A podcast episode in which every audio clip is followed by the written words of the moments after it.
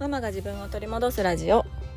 このラジオでは子育て真っ最中の私が子育てを通して自分を見つめ直す方法や母親として過ごす中での気づきや学びをシェアしていきます。こんにちは、杉部です。日曜日にですね、久しぶりにデイキャンプに行ってきました。家から少し離れたところなんですけれども、宿泊はねせずにテントを張ってバーベキューをしただけなんですけどね、久々に自然に癒されてすごく楽しかったです。で、家にねずっといると子供たちもどうしても、ゲームとか YouTube とかをして、3人が一緒の空間にいるのにそれぞれがそれぞれのことをしてるってことが多いんですけど、それはそれでいいんですけどね、やっぱりこうゲームもないテレビもないっていう自然のね中に行くと、やっぱり3人で一緒に遊び出したりとか、遊びを作り出したりとか、していて、それを見てるとねすごく、幸せな気持ちになりました。で、特に上のお兄ちゃんとお姉ちゃんっていっつも兄弟喧嘩してるんですよ。なんか本当にしょうもないことでずっと争ってるんですけど、ただそういうね出かけた先でとか、今回のデイキャンプでもそうなんですけど、出かけると結構2人で冗談言い合いながら笑いあったりじゃれあったりしてるので、それを見ると私もねすごくなんかいいな、兄弟っていいなって、思ったりもしてます。で、行き帰りの道中の車の中で音楽をかけていたんですけど、我が家はね子供たちの好きな DVD とかをつけることもあるんですけど、私と旦那さんが音楽がめちゃくちゃ好きっていうこともあって、車の中では音楽をかけることが多いんですよね。で、その日曜日にかけていたのが岡崎体育さんのね新曲のおっさんっていう曲があるんですけど、皆さんご存知かなどうかな、最近出たばっかりだと思うので、ご存知でない方が多いかなと思うんですけど、おっさんっていう曲が出たんですよ。それがねすごくなんかメロディーもキャッチーだし、私は何よりも歌詞がすっごいいいなって思って、でこれ聞いてみてって旦那さんに言ってね聞かせてたんですよ。そしたらいいなってなって、で次に子供たちに聞かせたらまさかのね9歳の息子がドハマりするっていう事態に陥りましたそうなんかすごくポップな曲だし、歌詞は結構深くって本当にこうおっさんに向けた曲なんですけど、すごくねなんか大人も子供も楽しめる曲なんですよね。よかったら聴いてみてほしいです。インスタでストーリーかどこかにねその曲流しておこうかなと思うんですけど、で私はねその岡崎体育さんと年齢が一緒で、32歳なんですけどね、まだまだそんなおっさんおばさんみたいな、若い子たちから見たらもう全然おっさんおばさんですけど、なんかおっさんおばさんって自分のことを言うにはまだちょっと恐れ多いみたいな、感覚が、謎のその恐れ多さみたいなのがあるんですよね。そうなんですけど、ただなんかすごく年を重ねることを考えさせられる歌詞であったりとか、なんかこう心構えみたいなものを改めて考えさせられるなって思って、すごくいいなとね思っているんですよ。岡崎体育めちゃくちゃ好きでね、なんか言葉のセンスもいいし、音楽のねメロディーのセンスもいいし、すごいなんかめっちゃ面白いことたくさんしてはるんですけど、すごい愛にあふれた人やなっていつも思うんですよね。なんかめちゃくちゃ愛されて育ったんやろうなっていうところまで私は想像を膨らまして、昨日は日曜日はねおっさんを息子のリクエストにより10回リピートぐらいはしてました。で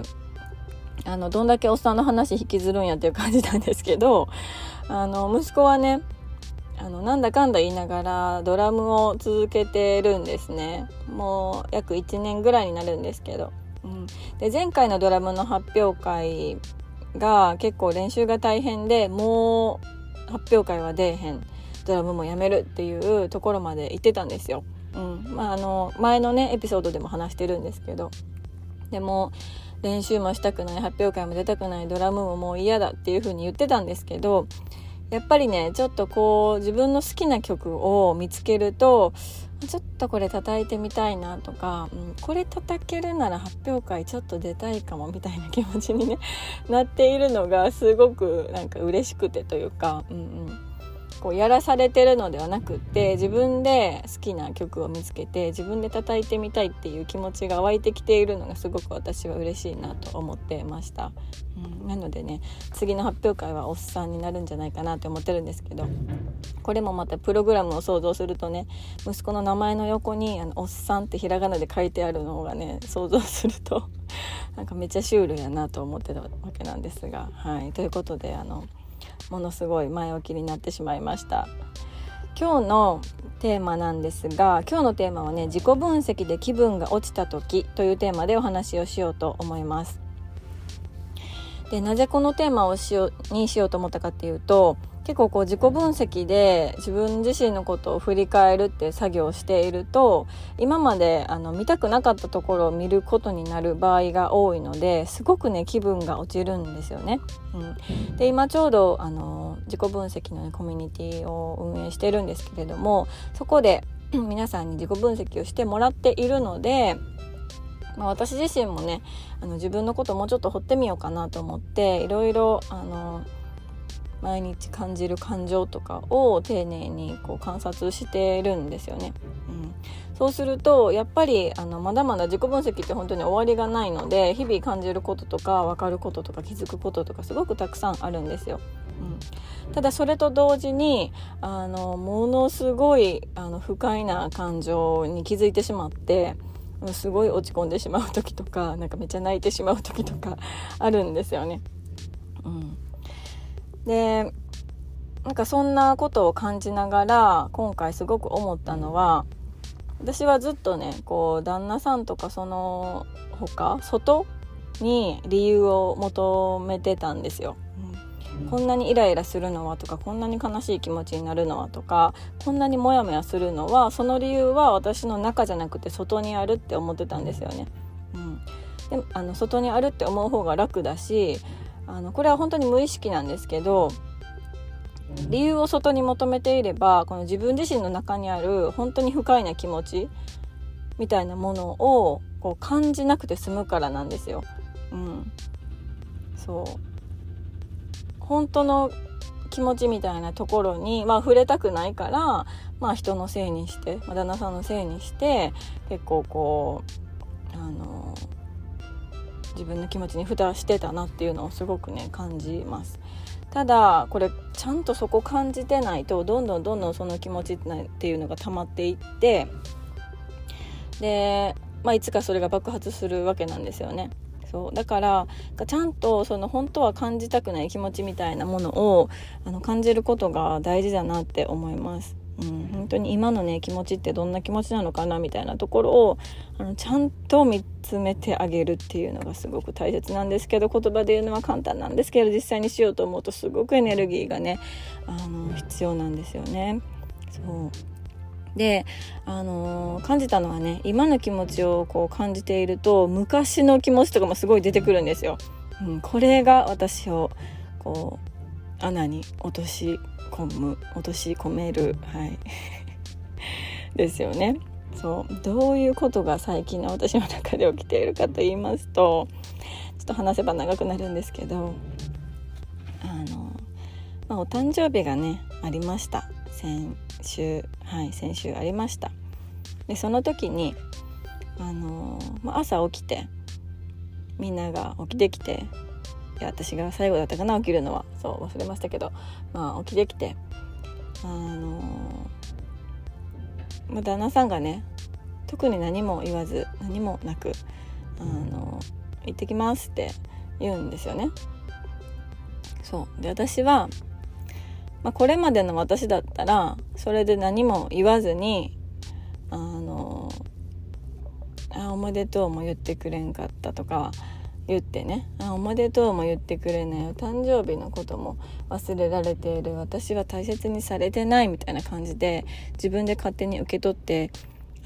自分で勝手にひねくれてね、自分で勝手にすねるみたいな状態が起きてたんですけど、これまたそうしそうやなって思ったんで、朝からなんか言うことはないのかいと自分から言ったんですよ。そしたらはっってなって、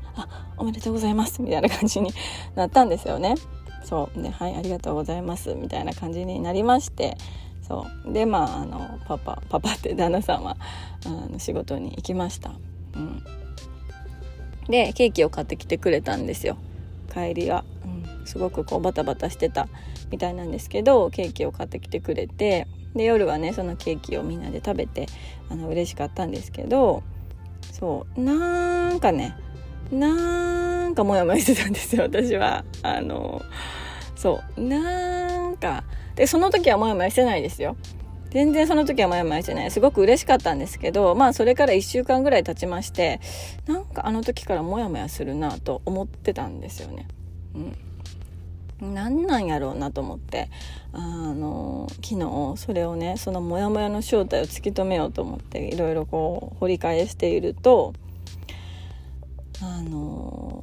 旦那さんはそこまでお誕生日とか、クリスマスとかイベントごとをあまりそこまで重んじないタイプなんですよね。だから、結婚当初とか子供が生まれた年の私のお誕生日とかっていうのはもう本当に仕事が忙しい時だったから、もう別に本当に何もなかったんですよ。旦那さんからは特に本当に何もなかった。で、私は結婚1年目の、子供が生まれて初めてのお誕生日の時にね、何もないことにもちろんめちゃくちゃ悲しんでひねくれて、もうブツブツゴタゴタ言ってましたし、大暴れもしたんですけど、恥ずかしいことに。ですけど、なんかその時は本当の自分の気持ちを伝えるというよりは、もう本当の気持ちを感じるのがもう本当に辛すぎて、それをイライラに変えて旦那さんにぶちまけてたんですよね。なんか私はこんなにも初めての育児頑張っていて、しかもこんな結婚1年目でなんか慣れない家事とか育児をね頑張ってやってるのに、誕生日に何もしてくれへんのかみたいな。いやもうほんまになんか何にも大切にされてないみたいな感じで、もうケーキも買ってくれへん、ありえへんみたいな感じで大暴れしてたんですよね、私は。もう一人で本当に。なんですけど、それはなんで暴れてたか、なんでイライラしてたかっていうと、本当の気持ちに自分がもう気づきたくなかったし、感じたくなかったからなんですよ。で、その本当の気持ちが何だったかっていうことを、今回今のこのモヤモヤ何かなって思ってたら、今年のお誕生日のことじゃなくって、そのちゃんと感じきれなかったもう10年前ぐらいのお誕生日の日のことを思い出したんですよね。で、あの時イライラして大爆発して、旦那さんにもねそうやってイライラする気持ちを伝えたんだけれども、本当に伝えたかったのはイライラする気持ちじゃなくって、悲しいみたいな、悲しい、寂しい、不安だっていう気持ちだったんですよ。で、それはなんでかっていうと、ずっと一人で初めてのね子育てをしていたし、やり方もわからない、新しい生活にも慣れない、生活リズムももうよくわからないことになっている、で、なんか本当に全てが不安だったから、初めての子育てって知識もないし、知り合いも近くにいない、実家も遠い、友達もいないってなって、本当に毎日めちゃくちゃ不安な日々を送ってたんですよ。で、もちろんね実家の母と毎日電話をしてたりとか、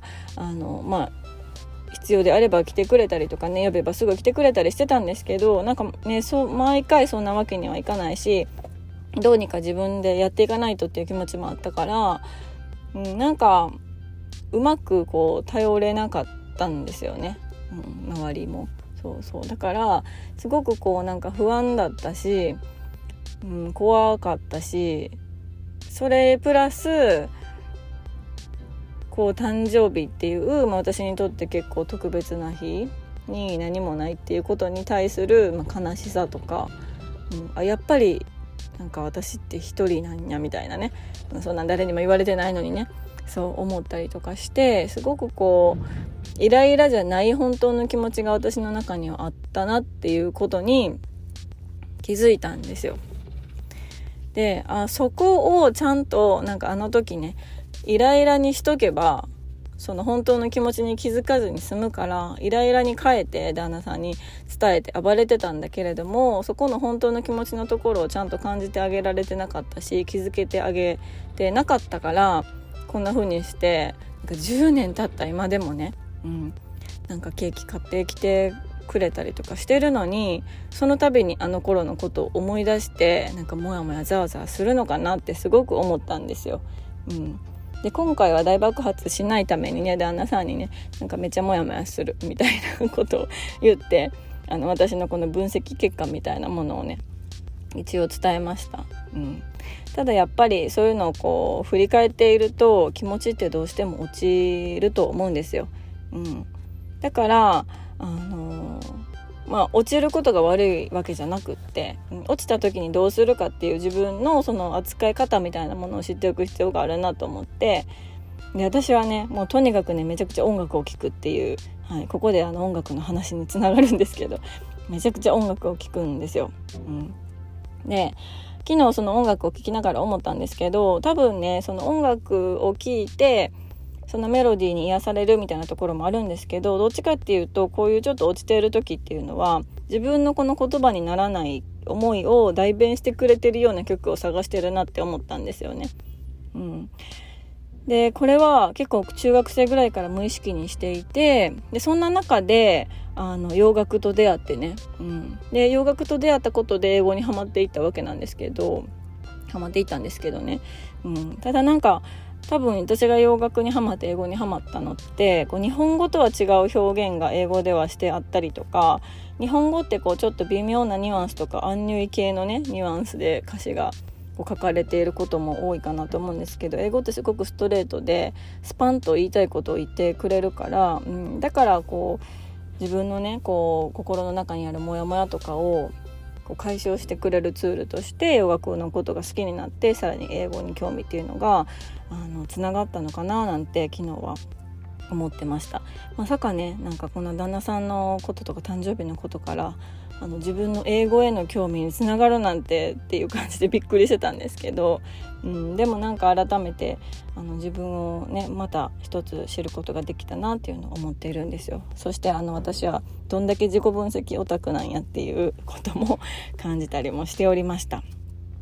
ということでですね、今日のテーマは自己分析で気分が落ちた時というテーマでお話をしました。で、私にとっては気分が落ちた時に音楽を聴くとか新しい音楽を探すっていうことが自分がね落ちた時に使えることというか助けてくれることなんですけれども、皆さんはその気分が落ちた時に自分がどういうことをすれば癒されるかとか、どういうことをすればその落ち込みを少し和らげてくれるかっていう何があるかなっていうのをね考えてみられてもいいのかなと思います。ということで最後まで聞いていただきましてありがとうございます。このラジオのご意見ご感想、あなたのエピソードなどなどありましたら LINE の公式アカウントからぜひぜひメッセージいただけましたら嬉しいです。では今日も素敵な一日になることを願っております。